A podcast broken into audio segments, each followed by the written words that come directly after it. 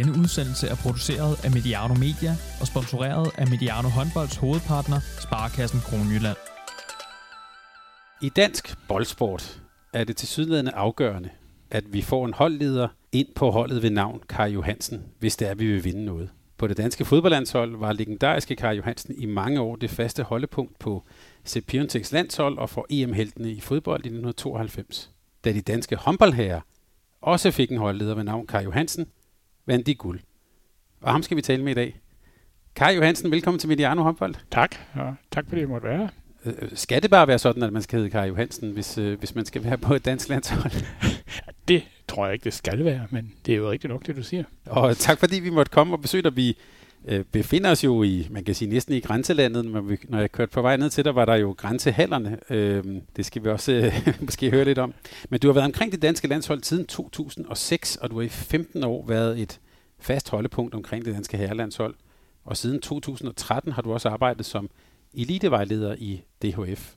Og så vil jeg sige, når man forhører sig rundt i håndboldens landskab, så er der ingen tvivl om, at du er en person, som alle holder af. Og det skal vi blive klogere på i dag, og prøve at tegne et portræt af dig her. Men øh, lad os lige starte med, med noget, som vi også øh, lige talte om, da vi mødte hinanden her, nemlig den her corona- og covid-19-situation her. Når vi har været rundt i håndbold Danmark og talt med klubber og sådan noget, så er det jo noget, som er svært at komme udenom. Hvordan har du egentlig oplevet hele den sådan, pandemisituation og corona? Ja, altså sidste år, det var jo virkelig øh, et år, hvor vi var rigtig meget hjemme. Altså, der var hjemsendt i fire måneder, tror jeg næsten. Og der har jo ikke rigtig været noget. Øh, øh vores samlinger blev aflyst, og vi var ikke så dygtige, inden corona ramte os i Sverige, så der røg vi jo lige tidligt hjem. Så der var ikke rigtig noget, så det var træls. Så vi håber virkelig på, at det bliver bedre, og at vi nu får lov. Og vi har jo så haft lov til nogle ting. Og jeg gætter på, at du også er en person, der får energi af det her med at være sammen med andre mennesker. Øh, hvordan har det så været at sidde, at sidde hjemme og kigge på Teams og kigge på skærmen? Øh, jeg må sige, at det har været rigtig, rigtig godt, at det var sommermånederne, vi ramte. Og min kone siger da også, at huset har jo aldrig stået så skarpt som nu, og haven og hækken, og så man kunne lave nogle ting, der man ellers måske mere gør, øh, fordi det skal gøres. Nu havde man så tiden, kan man sige. Og når man som dig er ansat i, i DHF-systemet, sådan, hvordan, hvordan øh, jeres hverdag, der er, er det så teamsmøder, og det hele er sådan virtuelt, og, eller hvordan foregår det? Altså, inden corona var det jo sådan, at øh, jeg har hjemmearbejdsplads her, men kører så ud til uholdene, når uholdene har samling, og er der sammen med dem, øh, nogle gange en dag, nogle gange to, skulle faktisk have været med vores dameuge til Norge, for at komme lidt tættere på dem. Men ej, det blev jo aflyst, så det er mere på øh, Teams og telefon og mails. Så. Og hvordan har det været? Glæder du dig til, det, det snart er slut? Ja, det må man sige. altså, det er med at komme i gang igen. Men man kan sige, du har jo selvfølgelig været lidt i gang, og her i i januar så vi der jo øh, i, til VM i, i, i Ægypten. Hvad, hvad var det for en oplevelse at være afsted sådan midt i pandemien og skulle til Ægypten? Det var meget specielt jo, altså at vi øh, fik lov til at komme afsted, og øh, ja, folk i Danmark måtte ingenting, eller i hele verden må stort set ingenting, og vi rejser så afsted. Men det blev til en rigtig god oplevelse for øh, alle dem herhjemme også, at øh, i den jamen, sige, mørke tid, at der var noget at glæde sig til hver anden dag. Jo. At der var noget, folk virkelig glæde sig til. Så var det meget specielt at være dernede, kan man sige, fordi vi boede jo på et hotel, hvor alle øh, de hold, der var i de indledende grupper sammen med os, boede. Den samlede presse boede også på det hotel. Alle dommer boede på det hotel, så det var virkelig stort. Så øh, vi fandt meget hurtigt ud af, at øh, vi udvidede den, den boble til, at vi ikke var på hele hotellet. Vi var nede, når vi skulle for at spise, og så gik vi op igen og var op på vores gang. Så hyggede vi der. Så det var som påskekop eller lejerskole eller andet, men det var meget, meget godt faktisk. Og hvad gjorde det egentlig sådan for, for holdet og måden at være sammen på? Var I egentlig tættere sammen, end I ville pleje at være? Jeg synes egentlig altid, at vi er tæt sammen. Vi har altid et, øh, et, et fællesrum, hvor vi øh, laver nogle ting ud over håndbold, hvor der er nogle spil og hvor der er nogle ting, men øh, måske vi var endnu mere sammen, fordi der var jo ikke mulighed for bare lige øh, gå en tur og tage en kaffe et eller andet sted, eller sådan, fordi det øh, var også i fællesrummet. Og fællesrummet, det var faktisk meget lille, så det blev både til vores fællesrum, og det blev til det rum, vi lavede taktik, og der var faktisk også en lille hjørne, hvor der så var vores fyser, der havde deres rum. Så det var alt i et, så det var faktisk meget hyggeligt. Når du siger det, så kommer jeg til at tænke på, at efter EM i Sverige øh, var Henrik Mølgaard blandt andet ude at sige, at han havde sådan en opfattelse af, at der boede I jo på et andet hotel, hvor der også var en masse andre gæster og sådan noget, at, at øh, han, han mente, det måske havde påvirket også lidt resultatet, at I ikke var så meget sammen derovre. Jeg tror bare, at vi, vi havde muligheden derovre. Og det er rigtigt, at vi nåede faktisk ikke at etablere det, inden det var for sent. Ja, altså, kan man se, for vi havde et stort opholdsrum, hvor vi kunne have gjort det. Men øh, måske vi ikke var helt ops på det. Øh, og vi blev ops på det, der var det nærmest for sent. Det var. Altså, eller det var for sent. og, og, og nede i Kajo, hvordan, hvordan øh, vi kunne i hvert fald ane sådan, at arbejdet bag kulisserne med sygdom, corona, Emil Jacobsen og sådan, var, der blev arbejdet en del i kulisserne der. Var, oplevede du det også som, det var hårdt arbejde at være holdleder der? Ja, vi havde heldigvis også øh, Morten Henriksen med, og Carsten Koldmann, som er vores delegationsleder, når vi er afsted. Så de tog rigtig, rigtig meget af det der officielle med IHF og sådan nogle ting. Altså, der var virkelig drøn på. Også fordi den måde, vi måske synes, der skal være styr på det fra officiel side, så var det måske ikke helt dernede, kan man sige. Der er altså nogle ting, at øh, ja, det går ikke så hurtigt som her ved os, og forståelsen for, hvad der er rigtigt og forkert. Øh. To år tidligere var det jo et VM stort set på hjemmebane. Der var der styr på den og orden på den på sådan en dansk måde. Så vi var i den helt anden boldgade der i... I, I starten var vi i hvert fald meget i den helt anden boldgade. Mm. Og det er jo ikke kun fordi vi var i Ægypten. Det er selvfølgelig også fordi corona øh, gjorde, at der var forskellige regler. Og øh, de regler, som, hvordan vi havde læst dem, for eksempel med Emil, jamen det var jo ikke sådan helt det så var, da vi kom dernede, fordi øh, de mente så, at hvis man var ude af vores hotel, så var man så i det egyptiske sygesystem, og så skulle man følge de regler, og ikke IOF's regler, og det var der meget. Carsten og Morten skulle skrive frem og tilbage og holde møder om. Hvordan oplevede du det at være til, du har jo været med til mange slutrunder, det skal jeg også spørge dig om, men at, at være til den, i sidde den der kæmpe hal, som var helt tom, og Altså, hvordan var sådan selve, hvis man kan sige, spilleoplevelsen dernede? Ja, det mangler jo. Mm. Der mangler den der, den der, det der skub udefra. Men jeg tror, når man er på banen og er i gang, ja, så spiller de håndbold, ikke? Så er det 40 gange 20 meter, og så bliver der spillet håndbold. Men selvfølgelig mangler det, der mangler den der stemning. Det kunne nok have været en fed oplevelse mod Ægypten, i Ægypten, i to gange forlænget, og så det kunne nok have været sjovt. Endnu mere sjovt. Tror du, at Danmark havde vundet med 17.000 tilskuere? jeg tror, vi er heldige, at der findes det der øh, videosystem, at man må kigge efter, fordi det var jo, ellers tror jeg da måske nok, de der dommer var blevet presset lidt. Hvordan oplevede du den kamp? Hvordan lever du i med? Altså, det er jo også hjemme bag skærmene, der var jo, pulsen var høj, kan jeg godt røbe, tror jeg. Ja, men det var jo helt vildt. Og også, øh, ja, da det sker med Mikkel, der øh, oplever jeg jo, at kampen er slut. Mm. Det tror jeg, der er mange, der gør jo. Ja, så er man glad. Øh, Nå, det var den så ikke alligevel. Så skulle man videre, og så, ja, men, så laver de den samme fejl. Ikke? Øh, så får vi et straffe. Og så kunne jeg ikke kigge mere. Jeg kiggede så først det der straffe med Magnus, øh, en gang, da vi kom hjem på hotellet. det turde jeg alligevel ikke kigge på. så nej, det var vildt.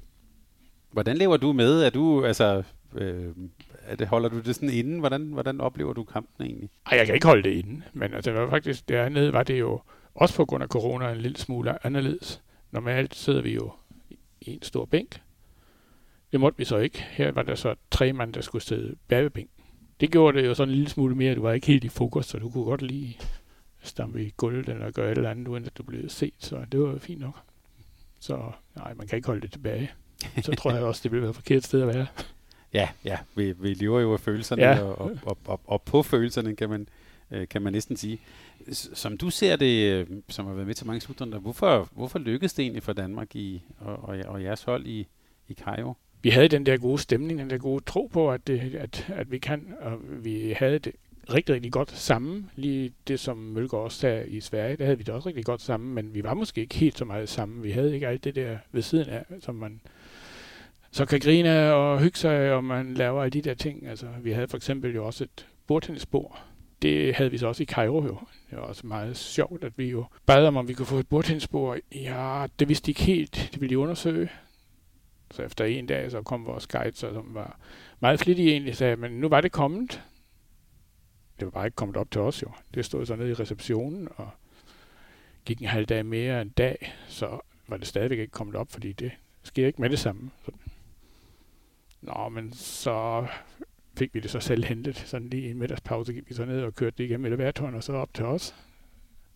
Det skulle vi måske ikke have gjort, fordi det ville de have gjort. Så de kom så op og sagde, at vi havde taget det der bord der. Ej, det var jo vores, så det skulle bare køres op jo. Ja, men det var ikke besluttet for når, så det skulle ned igen. Så det tog de igen. Nå, men så stod det nede i receptionen et døgn mere, uden at der skete noget. Så hentede vi det så igen, ikke? og så blev det så ved med at være vores. Så, så, og sådan nogle ting, de er jo faktisk, det er småting, men de er bare så sjove, ikke? Og det var lige et grin af det, og det er, Hvor kommer det der med bordtennis egentlig fra? Hvor langt? Ja, det kommer fra, at vi altså jo vidste, at vi nok skulle leve i en boble. Og så har vi snakket med spillerne om, øh, hvad kunne I tænke, at vi kan gøre for, at vi kan lave noget, udover at vi bare skal sidde på værelset og kigge ud af vinduet. Og der havde de så nogle ønsker, og et ønske var så et bordtennisbord, fordi så kunne man jo lave en turnering, og man kunne hygge sig lidt. Så det var et spillerønske, og det var rigtig fint. Men har det været en, det der med bordtennis, har det været en del af holdet i mange år? Nej, jeg tror faktisk, vi har haft det en gang før, og det var OL-forberedelserne til... Var det til Rio? Det kan jeg faktisk ikke huske. Men der havde vi også et bordtennisbord, og lavede også en turnering. Det er nok kunne huske, at det var godt. Ja, men jeg, jeg, har, jeg synes også, jeg har kunne hørt noget om, at Kasper Søndergaard prøvede at spille bordtennis med Michael Mays i Rio. Ja, der var noget med, at vi... Øh, ja, var det i Rio? Ja, det var det vist. At vi blev inviteret over til, til sådan et træningslokale, hvor de så spillede mod hinanden. Spillede han ikke med en tallerken, tror Jo, jeg? præcis. Ja. altså ikke Kasper jo. Nej. Så. Men øh, ja, jeg, jeg ved ikke, øh, om Søndergaard har måske en anden opfattelse af kampens udfald. Det tror jeg 100 procent. Jeg tror også, at Kasper måske mente, at han godt kunne have spillet med en tallerken også. ja, præcis. Men når man er afsted på sådan en slutrunde, som du jo efterhånden har prøvet nogle gange, hvad, har du egentlig tal på, hvor mange gange du har været afsted? Nej. Nej. Men altså første slutrunde, jeg var med, det var jo faktisk i Tyskland Ja. i 6. Ja. Var det ikke 6, eller var det 7? Tyskland var syv. Syv, Ja. ja. ja, Ja. syv. Og i 6 var jeg også med, fordi Stig, der dengang var holdleder, han blev syg. Ja. Faktisk lige inden de skulle rejse afsted. Og så spurgte de så, om jeg kunne få fri og kunne nå at hoppe på. Og det Ja. ja. kunne jeg så. Og så, ja, så har jeg været med til slutrunder siden jo. Så det er næsten jo et par gange om året. I hvert fald et om året, ikke? ja. Men, men hvordan, hvis du bare sådan øh, øh, øh, giver sådan et, øh, sådan et lidt et, et overblik over, hvordan ser sådan din dag ud under en slutrunde? Ja, dagene de er lange, fordi man øh, står tidligt op, fordi vi skal have morgenmad. Så det, ja. Og der har jeg en god ven, som du også kender, Kronborg, han kan ikke sove så længe. Hmm. Så han, øh, selvom vi har morgenmad klokken 9, så skriver han klokken halv 8, om vi ikke skal mødes til en kop kaffe. Altså. Og så skriver han, om jeg sover endnu. Jamen, så har telefonen jo lavet lyd, så sover jeg selvfølgelig ikke mere. så øh, der starter dagen, og så får vi noget morgenmad, og planen er jo lagt. Så har vi, hvis det ikke er kampdag, så har vi noget træning, enten om formiddagen, noget mødeværk inden, hvor vi lige kigger på, hvad træning skal bestå af.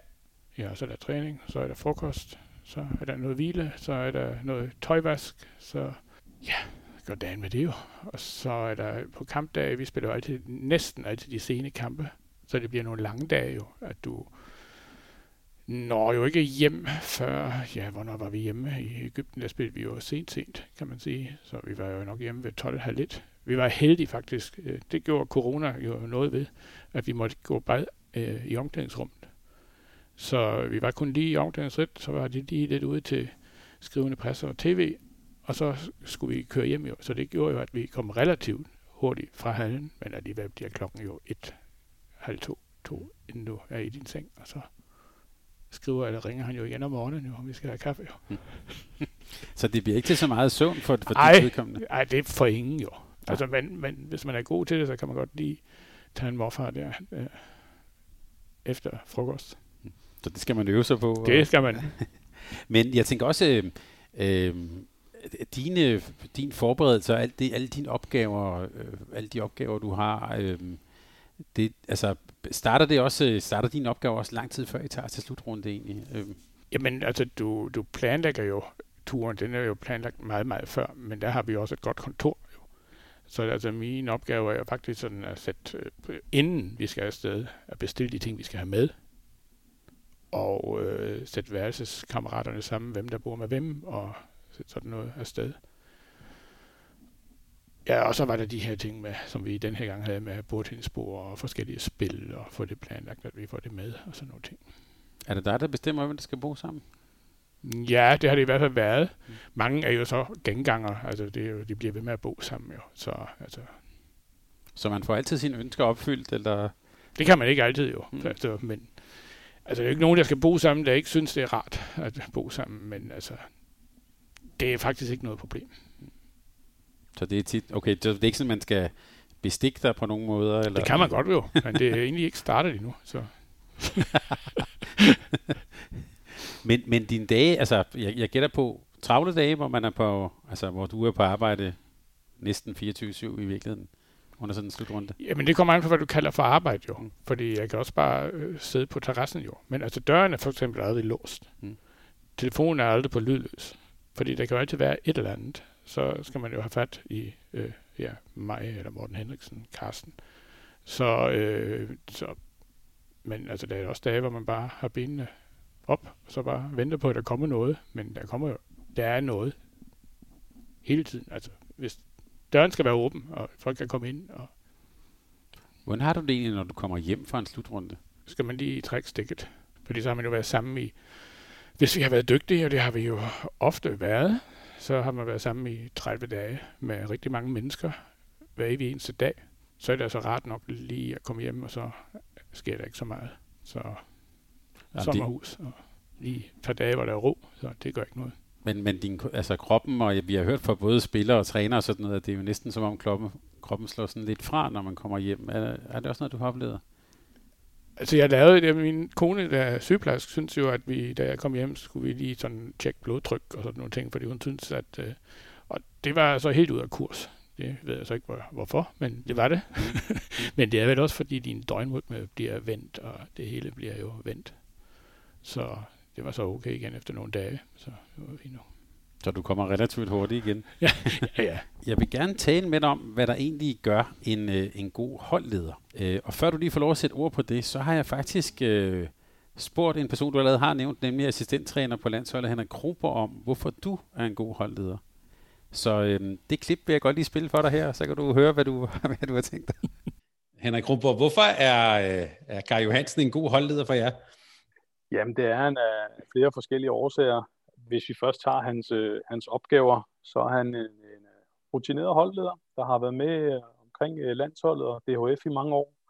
Og øh, han ved øh, præcis, hvad der er, der skal til for, at øh, holdet skal præstere bedst muligt. Han kender sine opgaver øh, fuldt, ud, fuldt ud, og han er rigtig, rigtig god til at, at løse dem. Og er der nogle ting, man er i tvivl om, så kan man øh, altid komme til Kai og spørge ham. Så øh, løser han det, eller han øh, hjælper dig med at, at løse det. Så på sådan det faglige plan, der er han, øh, der er han helt fantastisk øh, at have med, og, og får altid løst tingene med, med en rolig hånd og, og et smil på læben. Og, og den anden del, det er jo så øh, hans, hans væsen bag i forhold til sådan, øh, der er jo rigtig mange mennesker omkring sådan landshold at tage hensyn til, og, øh, og der er rigtig mange øh, hvad skal man sige, øh, nye mennesker, og sådan hele tiden sådan en dynamisk gruppe, hvor der er nogen med, som ikke har været med før, og nogen kommer tilbage, og, og Kai er bare rigtig god til at huske sådan de enkelte spillere og leders øh, behov, både sådan under en, øh, en kort samling, men også under sådan en lang øh, slutrunde, som, hvor vi tit er samlet, hvor det jo sådan virkelig gælder. Der er han rigtig god til sådan at huske de enkelte spillers øh, behov, og, og hvad det er, han lige skal hjælpe dem med for at få dem til at præstere bedst muligt. For, for dem, der er med nu, der har Kai jo altid bare været der Øh, der har Kai jo altid været med øh, med landsholdet for os ledere og som spillere. Øh, der har Kai jo været den der gennemgående figur. Og øh, når jeg tænker tilbage på de tre landstræner, som jeg har arbejdet sammen med, Ulrik og Gudmundur og så Nikolaj nu, der har Kai altid bare været den samme person, men altid været den her gennemgående figur, der bare altid har haft styr på det. Så, så han, øh, et eller andet sted, så er det vel, øh, vel Kajs hold. Det var mange fine ord fra, øh, fra, fra, fra Henrik Kronborg. Han, han endte jo næsten med at sige, at det jo faktisk også er meget af dit hold. Har han ret i det? Jamen, jeg føler i hvert fald, at det er mit hold. Jeg synes selv, det er mit hold. Øh, jeg har været der øh, lige så længe som alle dem, der er der nu, kan huske. Der er en, der måske lige er lidt ældre end mig. Han er så ikke ældre, men han har været der længere. Det er så Hans. Men ellers, øh, og mange af de ord, han har sagt, øh, de er jo rigtigt. Du skal være lyttende, du skal lige øh, se, er der nogen, der hænger lidt med mulen? Er der nogen, der er lidt ked af det, fordi de ikke har spillet? Er der nogen, der øh, har et eller andet, de bøvler med, som jeg også sagde lige før, at din dør skal ikke være låst. Altså, man skal altid kunne komme ind til mig. Og øh, ja, det føler jeg også selv, jeg er rigtig god til, i at øh, løje stemningen og se, hvor der skal lidt hjælp til, og hvor man måske skal holde sig lidt tilbage. Og. Så jeg tænker, når, når Henrik Rumborg og Nikolaj Arvesen har, øh, hvis, hvis jeg nu er en spiller, som jeg synes ikke min træner helt forstår mig, så kan jeg godt komme ind og tale med dig. Ja, selvfølgelig. Altså det, det som jeg sagde, at øh, døren skal altid være åben, og der er jo øh, øh, nogle spillere, der spiller mindre end andre. Der er nogen, der starter end andre, som bare, nogen kan bare tåle det, og nogen kan øh, måske ikke sådan helt, og har lige behov for en arm på skulderen, eller lige øh, en snak over en kop kaffe inde på værelset, og så kører vi videre. Så. Og så, så er det jo oplagt at spørge dig, nu har du så været med i, ja, i en del år, og man kan ikke tale om forskellige generationer, men dog forskellige typer spillere. Har, har, har, har de spillere, du møder, har, har de ændret sig, måden som man er omkring landsholdet, de spillere, der kommer ind? Nø, det synes jeg egentlig ikke. Der har altid været forskellige arter af spillere, og øh, spillere, der har mere behov for noget hjælp, og nogle, der har mindre af selvkørende. Men oplever du, ja, det jeg også lidt tænker på, man taler jo nogle gange om sådan en, man kan sige sådan en øget professionalisering, det er jo dem, du har med at gøre her, er jo topatleter i nogle af de største klubber, mange af dem. Er det, oplever du også, at det blevet sådan mere professionaliseret også at være på, på det danske landshold? Øh, nu har jeg jo været med siden øh, syv eller seks, ja. og der synes jeg jo, at, at, at det var professionaliseret meget. Altså, så det synes jeg ikke, der er sket en stor ændring. Nej. Og, og hvordan er det med, jeg tænker, når der kommer, når der kommer nye ind, hvordan, hvordan øh, en debutant eller sådan noget, hvad, hvordan, hvordan oplever de så Kai Johansen? Jeg håber, de oplever, øh, at det er ham, der er der for at hjælpe, og ham, de kan komme til og spørge, fordi det er selvfølgelig stort, og det er nyt. Og hvordan gør vi øh, lige her? Fordi de ved, hvad man gør i klubben, men hvad gør vi lige her? Men der skal spillerne så også, og øh, Nico og Kronborg også have ros, fordi altså, det er faktisk relativt nemt at komme ind på vores hold. Spillerne er rigtig gode til at tage imod øh, de nye. Hvordan er det nemt? Det, altså, hvad er det, I gør, som gør det nemt? Jeg tror bare, man står, øh, jeg ved ikke, om man kan sige, man står med åbne arme og tager imod dem.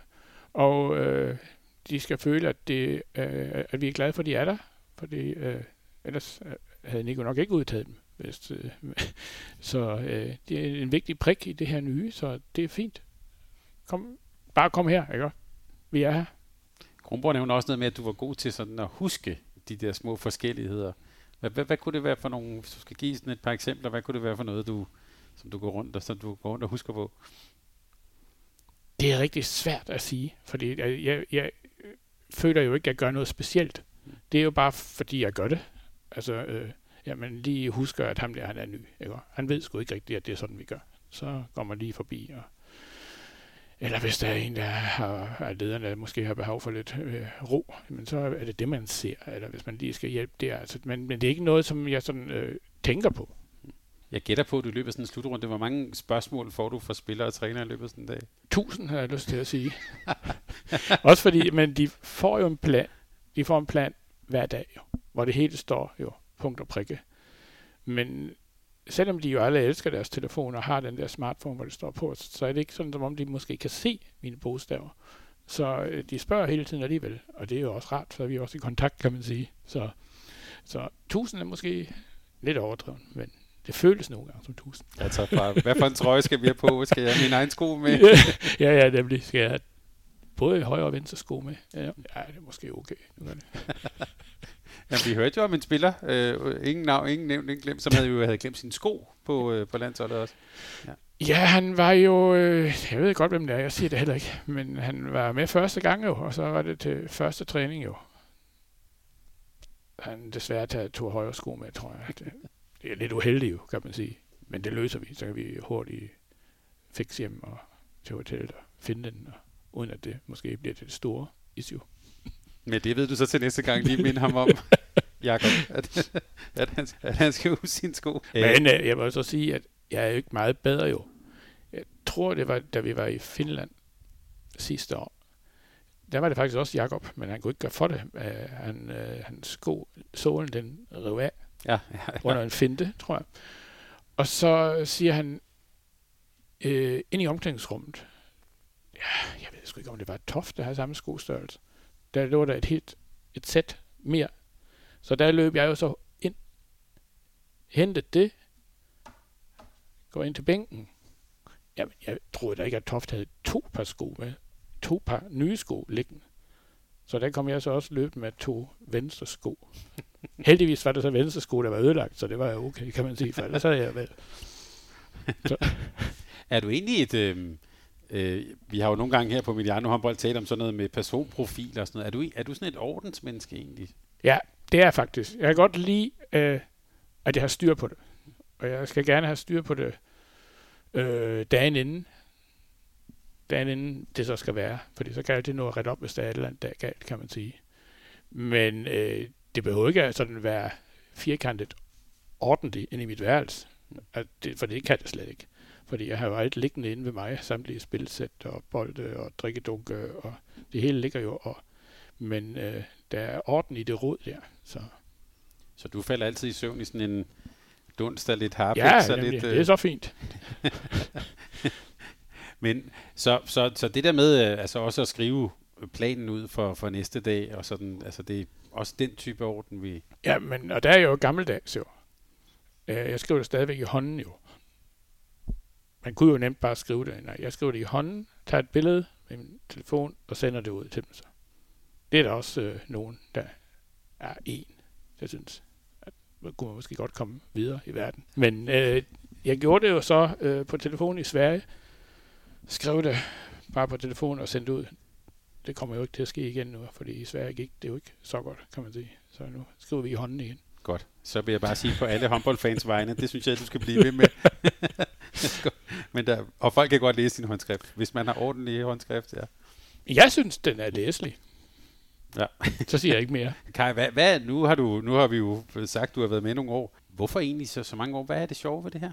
Jamen, jeg elsker at være sammen med de mennesker. Jeg har jo beskæftiget mig med håndbold på et eller andet plan, øh, lige så længe som jeg kan huske. Hvor jeg øh, selv har spillet lidt, mest for sjov, tror jeg, og var nok også bedst i tredje halvleg måske. Øh, og så startede jeg som træner, da vi flyttede hertil faktisk, til Kolden, op i grænsehallen, hvor du har kørt forbi. Ja. Så øh, ja, og så kom den her mulighed. Jamen, altså, jeg elsker bare at være afsted. Jeg elsker at være sammen med de unge mennesker. Så, så det er det her med, hvad kan man sige, øh, samværet af de andre mennesker, det er sådan set det, der driver dig? Ja. ja. ja. Er, er det vigtigt for dig, at, øh, at I vinder også? Er det, er det også en vigtig motivationsfaktor? Ja, det ville være skidt at sige, at det ikke er vigtigt at vinde.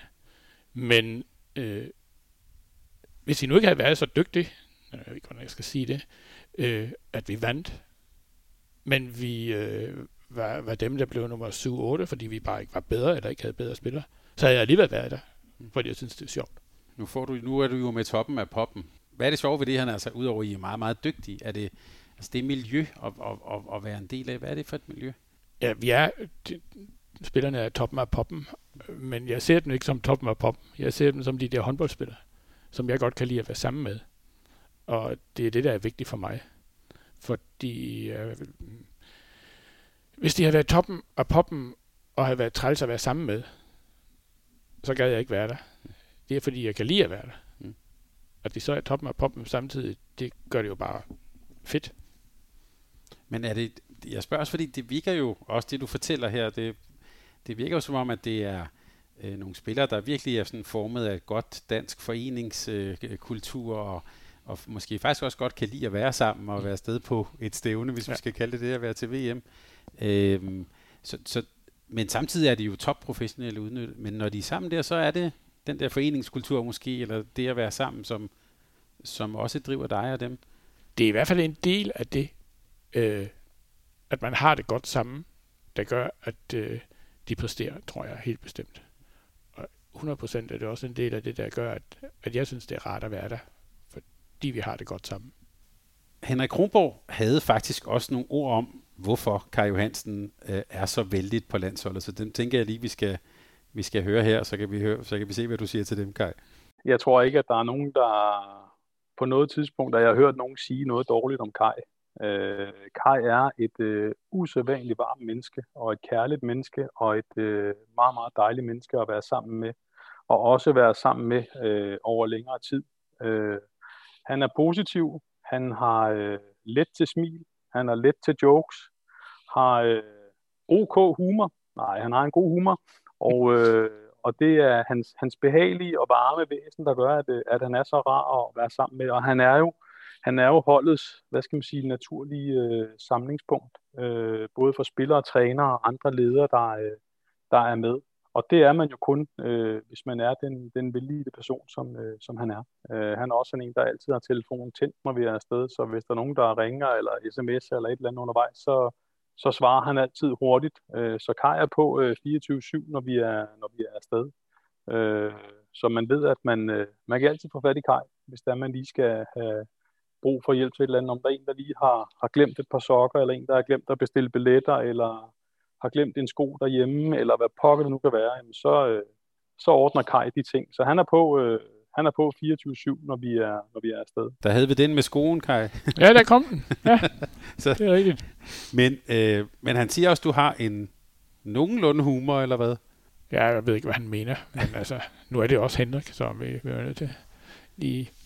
Jeg har en god humor, synes jeg også selv. Men det skal man også have på det her hold, fordi der fyrer rigtig mange ting rundt om ørerne, som andre folk måske ikke kunne grine af, men det kan vi. Men, men sådan en som Henrik, ham har du jo, øh, han har jo også været omkring landsholdet i, i mange år. Hvad er det for et samarbejde, som du har med, med sådan en som ham?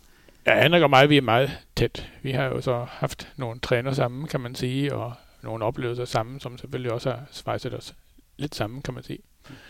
Så vi, øh, der går ikke en dag, vi ikke skriver sammen, tror jeg, om et eller andet sjovt, eller et eller andet alvorligt, eller et eller andet. Så det er ret nok. Det er rigtig godt. Og, og, og det, det samarbejde nu nævnte du jo øh, for eksempel Morten Henriksen, Carsten Grønmand. Hvad, hvad er det for et team, når I er, når I er afsted der? Det er et relativt stort hold efterhånden, når I er, er på tur. Ja, vi er jo er vi 10-11 ledere der er afsted, når vi er på tur. Men vi har alle vores opgaver, og Carsten og Morten har en del af de der officielle pligter også, som, man, som der så er. Men jeg synes, vi har det rigtig, rigtig godt sammen. Det er rigtig, rigtig fint. Altså, er der egentlig en, der er chefen på sådan en tur? Ja, chefen er jo... Øh, der findes vel to former for chefer. Den sportslige chef, øh, det er jo øh, selvfølgelig Nico. Og så har vi jo DHF-chef, og det er jo Morten Henriksen. Ja. Men når alt kommer der, den rigtige chef er nok mig, tænker jeg. Det var også det, jeg sigtede efter.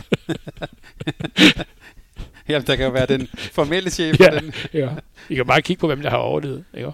Hvem der ikke er der mere. præcis. præcis. Øh, men han nævner også det her med at, øh, hvad kan man sige, at være, at være vældigt. Hvad tænker du om sådan nogle ord, du hører? Jamen, det er rigtig dejligt at høre. Men det er jo også... Øh, ja, jeg har jo lige selv sagt det, øh, hvor du spurgte, men hvad er det, der holder dig ved det her, og hvad er det der... Øh, men det er jo fordi, jeg synes, de der mennesker er så rare. De er også alle vældigt. Og det er bare... Så det er jo dejligt at høre, at man er vældigt. Så det er jo fint. Det er i hvert fald, øh, jeg tror ikke Henrik er den eneste, der vil, øh, der vil sige det. Øhm, du nævnte, at du kom med på landsholdet i 2006, 2007 øh, og, og, øh, og syv. Hvordan kom du, kan du lige fortælle den historie om, hvordan du egentlig kom ind omkring landsholdet? Ja, jeg fortalte lige før, at jeg trænede et hold op øh, i øh, Borg IF, og øh, vores nuværende formand, Per Bertelsen, boede jo dengang også her i Kolden. Og hans børn spillede også i Borg IF. Så jeg var oppe og træne, og han var oppe og hente hans datter eller søn, tror jeg. Og så sagde jeg bare til Per, at øh, prøv hvis du engang har brug for en eller anden, der skal hjælpe med et eller andet, så vil jeg gerne opleve det. Jo, det var fint. Vi skulle aldrig bruge nogen frivillige hjælper. det skulle jeg nok lige skrive ned. Så trænede jeg videre, og så kom jeg så hjem senere, og så siger min kone, øh, Per han har ringet. Nå, okay, nu må jeg jo lige ringe tilbage så. Jamen, du sagde noget om, du gerne ville med en gang. Ja, det vil jeg godt. Jamen, vi kører i morgen tidligt så, fordi jeg har lige fået, lige fået afbud fra ham, der skulle være teamguide for vores herrehold ah, så jeg har også et arbejde jo. Det var sådan en uge, jeg skulle væk. Så jeg skal lige øh, have nogle minutter, for jeg lige ringe til min chef og høre, om det er en mulighed. Det var det så. Og så var jeg så med øh, en uge som teamguide på hjemmebane, så her på vores, øh, her, og der var Stig, så Stig Jensen, som jo også havde været holdet i 100 år, tror jeg. Så vi fik det faktisk godt sammen der, og øh, egentlig det er afskaffet nu. Man har ikke en teamguide mere, når man er på hjemmebane, for der var ikke sådan rigtig noget at lave jo, fordi det lavede sti jo alt. Så øh, lige tjek om bussen også kom, når bussen kom. Ja, det havde Stig længe gjort. Og, jamen alt, så jeg snakkede meget hurtigt med Stig om, om jeg ikke bare kunne hjælpe ham med hans opgaver, fordi ellers blev det en lang uge jo, og det kunne jeg så. Og så blev det til sådan et samarbejde, og så var det, hmm, var det EM i Sverige en gang der i fire eller tre, eller hvad det VM, det kan jeg ikke huske. Nej, EM, tror jeg. Mm. Efter det ville Stig faktisk stoppe. Og det synes DUF så måske var en dårlig idé fra en dag til den anden. Og så lavede vi så den aftale, at jeg sådan to halvdelen af de ting, der var. Og Stig han tog så slutrunderne. Og så blev jeg så kørt ind på den måde. Og så, så. så det var, kan man sige, en relativt hurtig, hurtig vej ind? Ja, øh. man skal være heldig at gå det rigtige sted, og lige spørge Per, og så var der et afbud, og så var man med.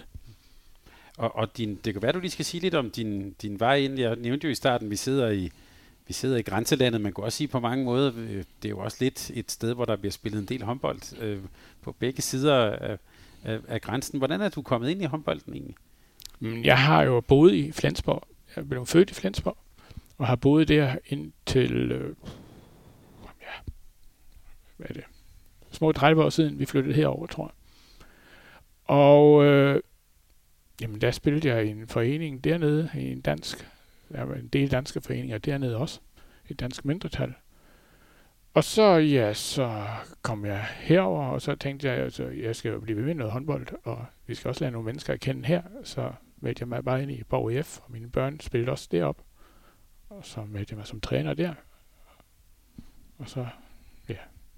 Så, så, det, så du, du beskriver det næsten som en, altså det var din måde også til at, at lære lokalsamfundet? Ja, vi blev meget hurtigt enige om, både min kone og mig, at vi, øh, flytter til en lille landsby. Vi skal i hvert fald blande os i det her, så vi er med i den der her borgerforening, der laver sådan lidt byfest og laver noget for børn her, og så meldte jeg mig også ind i håndboldklubben og lavede noget der, fordi så er du bare med i alt lige med det samme, og børnene også. Det er en, en, en god dansk foreningshistorie ja. virkelig. Hvordan, øh, det er der, hvor du voksede op du i det danske mindretal på ja, den tyske side ja. af grænsen. Hvilken rolle spiller håndbolden i, i det danske mindretal der? at det er både jo, altså der er jo alt. Der er jo både skoler, fritidshjem, håndbold, fodbold, badminton, alt danske klubber jo, så den spiller en stor rolle jo. Så der er jo faktisk i Flensborg alene er der jo fire eller fem danske klubber, som, som dyrker fodbold, håndbold, jo nemt. Ja, det er så. også en måde at, at, hvad kan man sige, opretholde, eller altså den der danske identitet, man har også i grænsen? Ja, man har noget fællesskab der, jo. Altså, ja. du, du, du går i skole med dem, og så går du så også til sport med dem. Det er så ikke, altså det er jo ikke sådan, at de er øh, adskilt, at det kun er folk fra det danske mindretal, der spiller der. Altså, det er, selvfølgelig også vores tyske venner, de spillede også med der. Ja, også tyske kammerater, der gik i tysk skole, spillede også der. Men da du så kom ind på, øh, på landsholdet der, var det, blev du sådan øh, grebet af det allerede sådan fra første færd de første slutrunder, da du kom med? Ja, det gjorde jeg. Jeg var bitter det lige med det samme. Og det var, også, det var relativt nemt for mig, fordi jeg kendte Lars lidt. Og han var der på holdet dengang, og så kendte jeg Bolsen lidt fra her Flensborg og sådan nogle ting. Så øh, Søren Hån boede også her. Han boede her i Kolden, bare ikke langt herfra. Så Søren og mig havde også en del. Så jeg kendte jo nogen. Så det gjorde det også lidt nemmere for mig at komme ind. Så det var nemmere at blive accepteret på det tidspunkt der? Ja, det er jo ikke noget problem at blive accepteret, tror jeg, hvis du, øh, hvis du er hvis du er en god holdleder, som vi snakker om før, mm. så tror jeg ikke, det er svært at blive accepteret. Det er det ikke. Fordi altså, øh, ligesom jeg er afhængig af, at vi har et godt hold, så er de også afhængige af, at jeg fungerer. Altså, du kommer jo ud af en, en, sådan en, en, en, en god sådan håndboldtradition. Skal man have en eller anden forstand på håndbold for at være en god holdleder i håndbold? Jeg tror ikke, at du behøver at være en god træner, men jeg tror, du skal vide, hvad håndbold er, for at du kan forstå, hvad der foregår i, i, i deres hoveder. Men det er, men det er, det er, jeg går ud fra, at der er sådan en skarp arbejdsdeling. Du skal ikke komme med gode råd, eller, eller hvordan? Nej, det tror jeg behøver jeg ikke. Det har vi rigtig dygtige folk til. det, er, det er der masser, der kan. Ja, mange, mange kloge på holdet, og også i hele Danmark, så det behøver jeg ikke kloge med rundt. det, det kunne jeg faktisk godt lige tænke mig at spørge om. Du siger, du hele Danmark, der har jo været den her sådan debat, ikke bare i håndbold, men i det hele taget om det her med folks kommentarer på sociale medier, og man kan også sådan sige hele det der udefra øh, eksterne, ikke pres, men folk har jo mange meninger, når der bliver spillet specielt slutrunder. Hvordan, har du, hvordan oplever du det? Altså, jeg synes jo, at man skal opføre sig ordentligt. Altså, vi er afhængige af, at vi har publikum. Vi er også afhængige af, at folk de har nogle meninger og nogle holdninger. Men opfører dig der ordentligt. Ikke? Altså, det, og det er ikke kun i håndbold, det er jo i alt, det lige meget, hvad vi hører, at hvad folk tillader sig at skrive på de sociale medier. Jamen, opfør dig der ordentligt. Altså, det er så nemt. Det er gratis, ikke? Bare at skrive noget dumt. Men når I er afsted, vi kan bare tage Kajo igen som et eksempel. Der er selvfølgelig TV2, er der, der er, øh, og der er journalister, og, og så er der det der. Hvor, hvor meget påvirker det holdet, det der foregår sådan udenom? Jeg tror, de er vant til det. Altså, de er meget vant til det. Og det var faktisk... Øh, jeg tror, vi troede, at det havde været værre, det der, at alt boede på samme hotel. Men det var slet ikke noget problem overhovedet. Altså, det, der var afsat noget tid hver anden dag til noget øh, presse halløj, øh, og det var lige en time eller halvanden, og øh, på grund af corona var det heller ikke helt holdet. Der var en 4-5 stykker, der skulle noget, og så ellers har man respekt for hinanden, og det er fint. Men det er ikke sådan, altså jeg tænker, øh, hvis vi nu tager så øh, noget, der gik mindre godt over i Sverige der, så, så kommer der jo kritik, eller ja, der, er nogen, der, har alle, der er nogen, der har alle mulige meninger og sådan noget. Hvordan oplever du det på holdet? Det tager de også professionelt. Og så må jeg også sige, at altså, i Sverige, så rejser vi jo hjem dagen efter. Og så får jeg jo ikke så meget med mere jo. Altså, det er jo ikke mig, folk skriver til. Altså, det er nok spillerne og trænerne, og, og så er jeg jo ude af det. Altså, men altså, det er også okay at komme med kritik. Det skal bare være ordentligt. Selvfølgelig skal man komme med, have lov til at komme med kritik. Altså, vi er også glade for, når de alle står og klapper. Men altså, det der med, at man skal svine folk, det, det kan jeg bare ikke forstå. Men du har jo været med både øh, i, i den periode, du har været med, der har været mange opture, mm. der har selvfølgelig også været nedture. Øh, hvad står egentlig sådan, øh, hvad husker man egentlig mest efter, efter de år? Er det op eller nedturen? Klart op, synes mm. jeg jo. Altså helt bestemt. Jeg kan også huske det der i Sverige, og jeg kan også huske, at vi tabte i Spanien med 1000 mål, tror jeg. Mm. Omtrent. Eller vi tabte ikke helt med 1000, men vi var der bagud med 1000 til pausen. Ja, og det husker man selvfølgelig. Men altså, de der store ting, dem øh, husker man jo mere opturene. Hvad har været de største oplevelser, hvis du skal fremhæve et par stykker? Jeg synes, der er to. Det er hjemmebanen, hvor vi øh, vandt VM. Det var helt specielt stort. Hvor helt for stort det egentlig var, oplever man, eller jeg først, når vi, da vi kørte hjem fra hallen og kørte til Rådhuset i Herning, hvor man kørte igennem sådan et parcelhusområde, hvor man så kunne se, at alle folk sad inde på skærmen, man kunne gå ind, kunne gå ind igennem deres vinduer, og alle folk sad derinde og kiggede på skærmen og fulgte bussen, og det var helt vanvittigt. Og så står der så mange mennesker i øsende regnvejr ude på Rådhuspladsen i Herning. Det var helt skørt. Så det var vildt. Og så OL i Rio, det var også stort. Sæt lidt mere over på OL i Rio. Hvad, var, hvad gjorde det specielt? Ja, det er første gang, man vinder et OL. Det er selvfølgelig stort.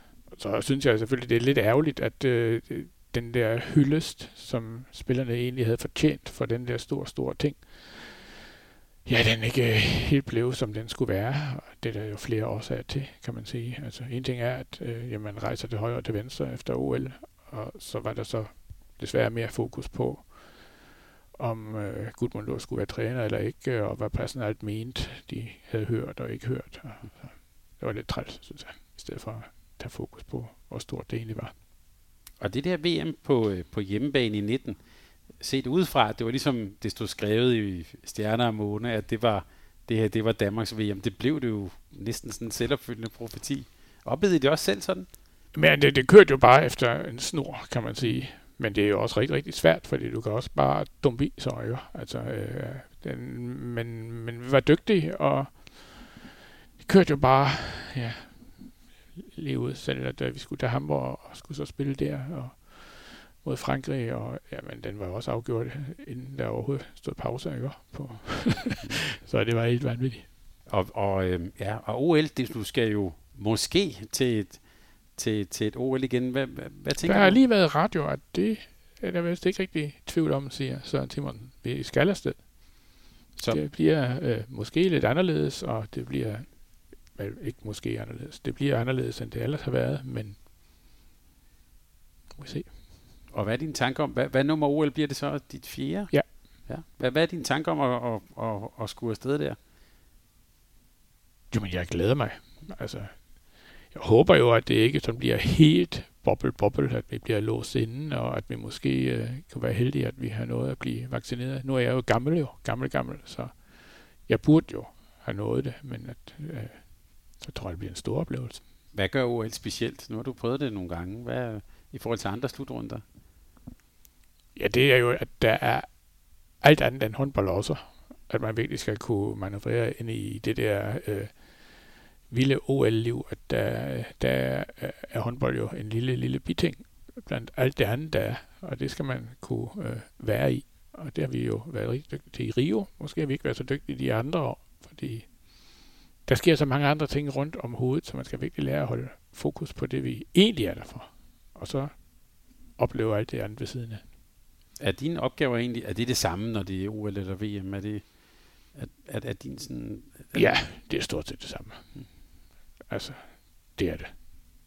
Vi lever lidt mere lejerskole, fordi man jo ikke bor på et hotel, og øh, vi bor i små lejligheder, og flere mennesker i en lejlighed, og dobbeltværelser at sove i, og så, så det er lidt mere lejerskole, men det er også spændende.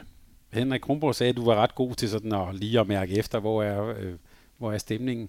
Kan du også mærke, hvis der er lidt lejerkulder på vej, eller øh, altså, hvis det bliver lidt for meget lejerskole? Ja, det kan jeg godt mærke. Men jeg synes øh, ikke, vi har haft det et stykke tid. Og folk er rigtig gode til så lige øh, ja, altså acceptere, at nu har jeg altså behov for ro. Jo, nu skal jeg lige, øh, lige være lidt for mig selv. Og nu gider jeg måske ikke lige høre den joke. Det er folk godt øh, gode til at mærke, at åh, nu kan det godt være, at vi nu er Kai lige lidt træt. Nu skal han lige have en halv time, hvor vi ikke irriterer ham. Eller så. Hvordan, hvordan oplevede du det der i Beijing? Der var jo den der lidt, ikke skandale, men nogen, der havde været ude og drikke lidt for meget alkohol og sådan noget. Hvordan, Det var tørstig lidt,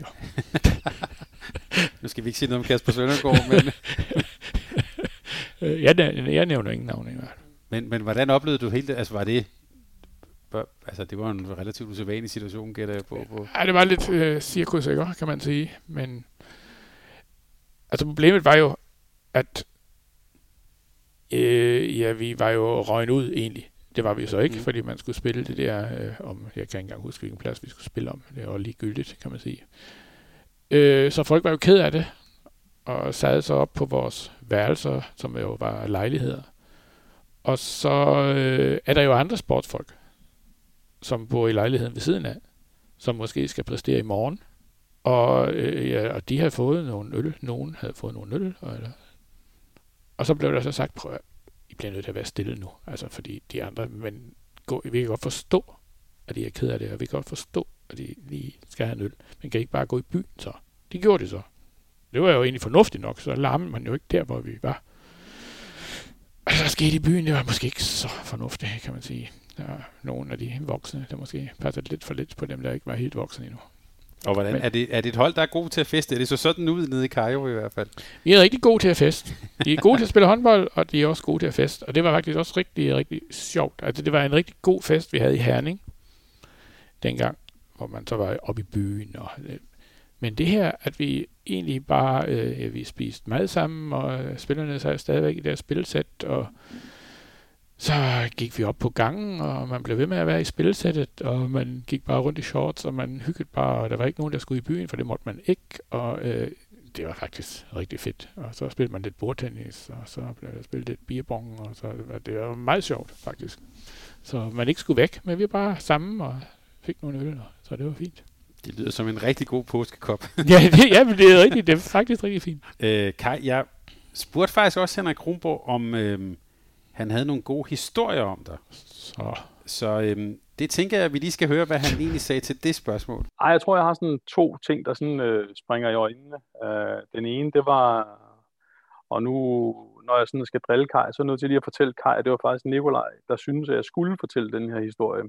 Men da vi i 2019 øh, havde spillet os frem til semifinalen til VM, øh, der var det jo sådan, at vi skulle flytte fra, øh, fra Herning til Hamburg.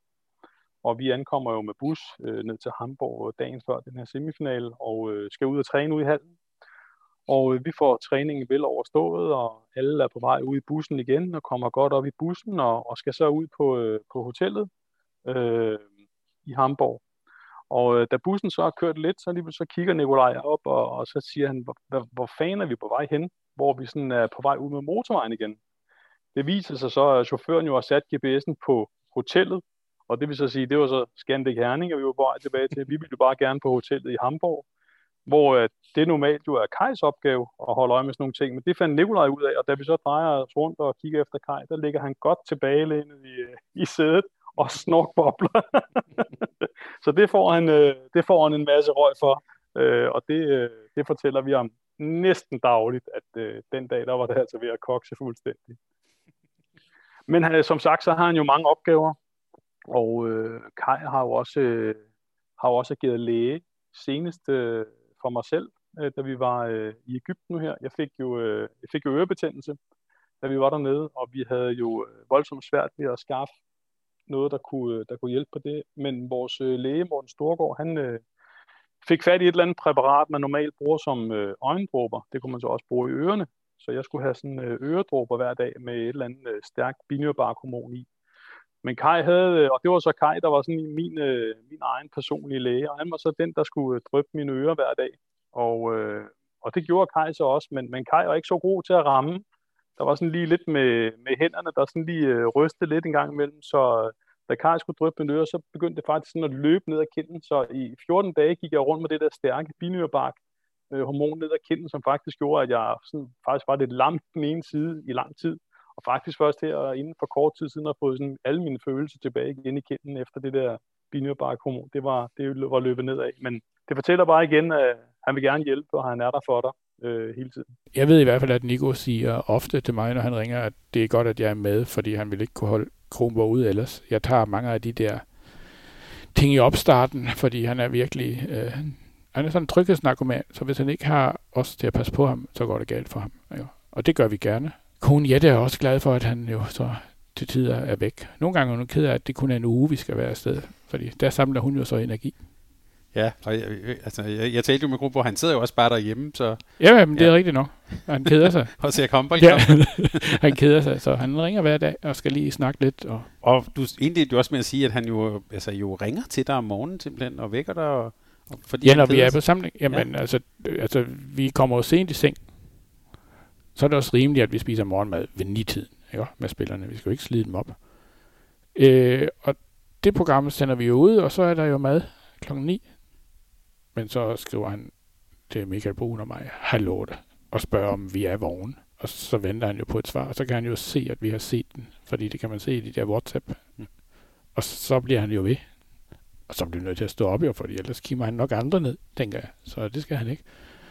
Så der tager vi, den opgave tager vi også, og det er Michael Brun og mig, der så hygger med ham. Godt, så har vi også sat endnu flere ord på din, på din øh, rolle som holdleder. Det er altså også at være leder af en mindre børnehave, så det, det, ja, det er rigtigt. så det er store pædagogiske, store pædagogiske evner. Øh, jeg tænker også, øh, Kai, vi skal lige nå her til sidst lige at vinde, øh, eller vinde dit, øh, din funktion også som elitevejleder. Du har jo også en solid pædagogisk erfaring fra dit, øh, fra dit arbejdsliv, og er nu elitevejleder i, i DHF. Hvad, hvad, hvad består det job i? Vi i DHF synes jo, at, at vi har den holdning, at øh, vores ungdomsspillere skal have en grunduddannelse. Og det vil vi gerne hjælpe dem med. Det er øh, nogle gange svært for dem at finde tid at få styret, hvordan og hvorledes kan jeg være i alt det her. Og det er så en del af mit job at hjælpe dem med at få styr på de ting. De er rigtig, rigtig dygtige og rigtig, rigtig gode til det. Så altså, er, det for, er det vores ungdomsspillere, tager en grunduddannelse. Og det kan så være studentereksamen, HF, eller en håndværkeruddannelse, eller et eller andet. Og når de er færdige med det, så er der mange af dem, der tager et sabbatår eller to, hvor de så bare fokuserer kun på håndbold. Og hvordan fungerer det? Er det, når man kommer ind omkring et af Y? En af vores U- og Y-hold, ja. ja. Så kommer man i kløerne på dig, eller hvordan fungerer det? Jamen altså, øh, det fungerer sådan, at hvis du er det første yhold, der bliver udtaget, så møder jeg også op ved samlingen, og så fortæller jeg, hvem jeg er, og hvad de må bruge mig til, og hvad jeg kan gøre for dem. Det er alt, hvad de nærmest beder om på nær at skrive deres opgaver. Der tror jeg, det bliver lidt ked af det. Men så. Og så, når det så er gået et halvt år, så øh, møder jeg op igen til næste samling, og der har vi så øh, enkelt samtaler med dem alle. Hvordan går det? Hvordan har du det med skolen? Hvordan har du det med den datten? Hvordan får du det til at hænge sammen? Og ellers øh, er telefonen åben jo, og de kan jo ringe til enhver tid, og de kan få deres studievejledere skoler til at ringe, hvis der er noget udfordringer. Hvordan oplever du dem, du kommer ind? Altså der er jo, man kan sige, uden for håndbolden, men i samfundet generelt taler man jo om, at unge mennesker kan være altså, presset med, med skole, med den sociale arena, alt det de skal. Hvad, hvad er det for nogle unge, du, øh, som du kommer i kontakt med der? Det er unge mennesker, der er meget fokuseret på det, de gerne vil. De vil gerne spille håndbold, de vil ikke meget langt med det, men de vil også gerne have deres uddannelse, så det er rigtig, rigtig fint. Der findes jo den Team Danmark-ordning, at øh, dem, der er med på vores yhold, og som er i Team Danmark, de kan for eksempel tage deres studentereksamen over fire år. Men det er der stort set ikke nogen, der gør. At de får det passet ind, at de kan nå det på tre år, for de vil gerne være i... De vil gerne have det overstået, forkert ord, men de vil gerne have det nået så hurtigt som muligt, så de kan bruge tid på deres håndbold, men samtidig vil de også gerne være en del af et fællesskab, og det er man nemmere, hvis man tager en treårig studentereksamen.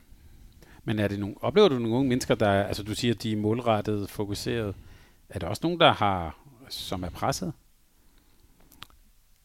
Øh, vi har ikke haft nogen, som føler, at det her, det kan vi ikke nå. Vi har ikke haft nogen, der ringer og siger, øh, nu skal jeg ud af det her. Så øh, nej. Men, det, men jeg tænker, det, du siger det også, det kræver en stor grad af sådan måske disciplin. Ja, disciplin, struktur, struktur og ja. Øh, ja. Og det, det, det er sådan noget, hjælper med, men skal man, skal man også være sådan lidt struktureret for os at kunne, kunne balancere begge dele i virkeligheden? Jeg tror, de lærte også igennem deres håndbold. For at kunne leve i det der, skal det være struktureret. For at få styr på, at øh, alle de ting, de skal, så må du lave en struktur på din dagligdag. Og det er de gode til, og der skal de have hjælp til det. Ja, nu skal vi ikke drille Henrik Kronborg mere, men øh, jeg, jeg tror, hans øh, gymnasietid var fyldt håndbolden nok mere. Ja, det tænker jeg. end studierne nødvendigvis gjorde. Men jeg tænker også bare, at det er jo, øh, for nu op til det mere alvorligt, det er jo, ja, det er jo en stor opgave, tænker jeg, og, øh, for, for mange af de her unge mennesker, mm. og, og også hvor man skal præstere, både i skolen og præstere på banen, og, og i klubben og på landsholdet osv. Der er mange steder, de skal præstere. Ja, ja, det er rigtigt, og det er meget vigtigt sådan også at øh, hjælpe dem med, at, øh, ja, at de tager den tid, det skoleværk, det tager. Og dermed mener jeg, at det der, der er jo nogen, som øh, kommer til at spille på ligaholdene, som får en kontrakt, øh, hvor der så bliver øh, måske fra klubberne forlangt, at de skal træne om formiddagen og sådan nogle ting. Og der skal de virkelig være ops, at det, det skal de ikke. Fordi om formiddagen, der skal de lige passe deres skole, og det bliver de nødt til at snakke med klubberne om. Og det, det er svært, hvis du som ung, ung spiller for en klub, der siger, jamen, øh, vi vil godt have dig på vores første hold, og du skal, men du skal altså også komme til de her formiddelstræninger, så føler de sig jo beæret. Tør jeg sige nej til det? Ja, det tør jeg godt, fordi øh, de skal nok de skal nok vil have dig alligevel, jo, fordi altså, det, ellers ryger det jo bare ud af den skole, for det kan skolen ikke redde. Altså, vi har det der mulighed for at give noget ekstra undervisning, hvis det er landshold, der har udtaget dem, og de er til landsholdssamlinger, så får de jo en time per dag, de er væk, så får de noget enundervisning. Men det tæller jo ikke, øh, hvis det er klubben, der beder dig om at komme hver formiddag fra 10 til 12. Og hvis du så øh, kommer op på nogle procenter, der ikke er så gode, for du ikke har været der, så ryger du bare ud. Jo. Der er det. det er jo ikke så heldigt, kan man sige. Det kan godt være, det er et indlysende spørgsmål, jeg stiller nu, men nu gør jeg det alligevel. Hvorfor er det vigtigt for DHF, at, at folk får sådan en, øh, en ungdomsuddannelse? Jamen, vi har den holdning, at vi øh, har et ansvar for, at øh, det kan være slut i morgen med en håndboldspiller, og hvis du så ikke øh, har taget en grunduddannelse, så føler vi jo, at det har vi så et medansvar for, at de ikke har, hvis vi ikke vil gøre det her. Men bliver man en bedre håndboldspiller af at gå i gymnasiet? Man bliver et rigtigt menneske. Det behøver ikke være gymnasiet. Altså, det er min, nej, nej, min holdning er klar. en ungdomsuddannelse. Ja. Altså, det, ja. det er klart et bedre menneske, tror jeg, hvis du har flere tangenter at spille på. At du ikke kun have set en håndboldhal og Harpix. Det synes jeg, vi skal lade, lade stå som et godt budskab. her. Vi har talt lidt om forberedelsen til, øh, til OL, og vi har også talt lidt om, hvorfor du synes, det egentlig er sjovt at være med omkring det landshold her. Så sådan helt åbent her, hvordan ser, øh, hvordan ser fremtiden egentlig ud for dig? Hvad, hvad, hvad, hvor lang tid skal vi have dig med omkring holdet, og hvordan, hvordan tænker du om fremtiden? Altså, jeg vil gerne være der lige så længe, jeg synes, det er sjovt. Og lige så længe øh, lederne og spillerne synes, det er sjovt at have mig med. Og det er jo nogle ærlige ledere, der kommer med kommentarer der, så de skal nok være der, hvis de synes, at nu er, øh, nu er han gammel nok. Ja, og så håber jeg, at jeg får et klap på ryggen og sige, at nu er det måske for hårdt for dig, eller nu er det for hårdt for os at have dig med. Så, øh, men ellers ser jeg da forhåbentlig, at jeg skal være der længe nu. Det lader til, at det vil, det vil folk, det, det vil folk være, være, være, være meget, meget glade for. Og til sidst, din sommer, hvordan kommer den så til at se ud, når vi taler OL og så videre? Hvordan, du, vi, vi hører, du er struktureret menneske, så hvordan, hvordan ser de kommende måneder ud? Altså sidste år troede familien her og mig jo, at det var et år, hvor vi ikke skulle være rigtig, rigtig meget sammen, fordi vi skulle til OL, og vi skulle det ene og det andet og det tredje. Så blev det så et år, hvor vi var rigtig, rigtig meget sammen. Det bliver så i 21, at vi så måske ikke kan være så meget sammen. Vi øh, mødes jo en gang i starten af juli, og så skal vi jo være sammen indtil OL er slut jo, som forhåbentlig er øh, den sidste dag til OL. Så lukker og slukker vi der. Og hvor langt er I med forberedelserne? I ligger det allerede helt... Øh... Øh, jeg ved i hvert fald, at i går er der blevet sendt øh, pakker afsted fra DHF, som skal med øh, et fragtskib til OL. Så der er pakket, så vi er klar. Så må vi bare håbe, vi får lov til at komme afsted. Og jeg tænker også planerne, altså forberedelsen. Og, ja, den er også klar. Ja. Altså, jeg tror, det er den, og det kan jeg ikke huske, den 5. juli, vi mødes. Ja. Og der er lige sådan et par to dages samlinger i juni også, øh, for dem, der ikke spiller mere, men der er jo nogen, der skal spille Champions League, og nogen, der i Tyskland ikke er færdig, så det bliver sådan lidt med dem, der er, er klar til at træne, men det er sådan nogle to dages samlinger i juni. Og ellers mener jeg, at det var den femte, vi skulle mødes, men det kan jeg ikke helt huske. Hvordan møder man en til sådan et OL? Øh, altså, det er jo, det er jo kun hver fjerde skrådstræk femte år, har det jo så været her. Er, er, det en anden, øh, er det en anden måde, som spillerne kommer ind til det, eller er det bare ligesom en almindelig slutrunde? Det, der er lidt anderledes, det er jo, at der, øh, de andre gange var øh, rigtig lang opstartstræning, inden man tog afsted. Den bliver jo så afkortet i år også, på grund af, at øh, folk ikke er færdige med deres respektive ligaer jo. Kai, vi glæder os til at følge med, og vi glæder os til at følge dig omkring og på bænken og omkring holdet. Tak fordi vi måtte komme og besøge dig. Så gerne. Og så vil jeg bare sige alt muligt held og lykke også i den her sommer. Ja, også med krummer. Ja, og husk at lave dine håndskrevne noter. Vi skal ikke have noget på. Det gør jeg. Det er godt. Tak Kai, og tak fordi du kom og besøge dig. Tak fordi du lyttede til en podcast af Mediano Håndbold. Hvis du kunne lide udsendelsen, så husk at abonnere på Mediano Håndbold, der hvor du hører podcasts. Så får du den seneste udsendelse serveret direkte til dig. Du må gerne fortælle dine venner om os, og husk at følge os på Facebook, Twitter og Instagram. Mediano håndbold kan lade sig gøre, takket være Sparkassen Kronjylland. Vi har gået hånd i hånd siden foråret 2018.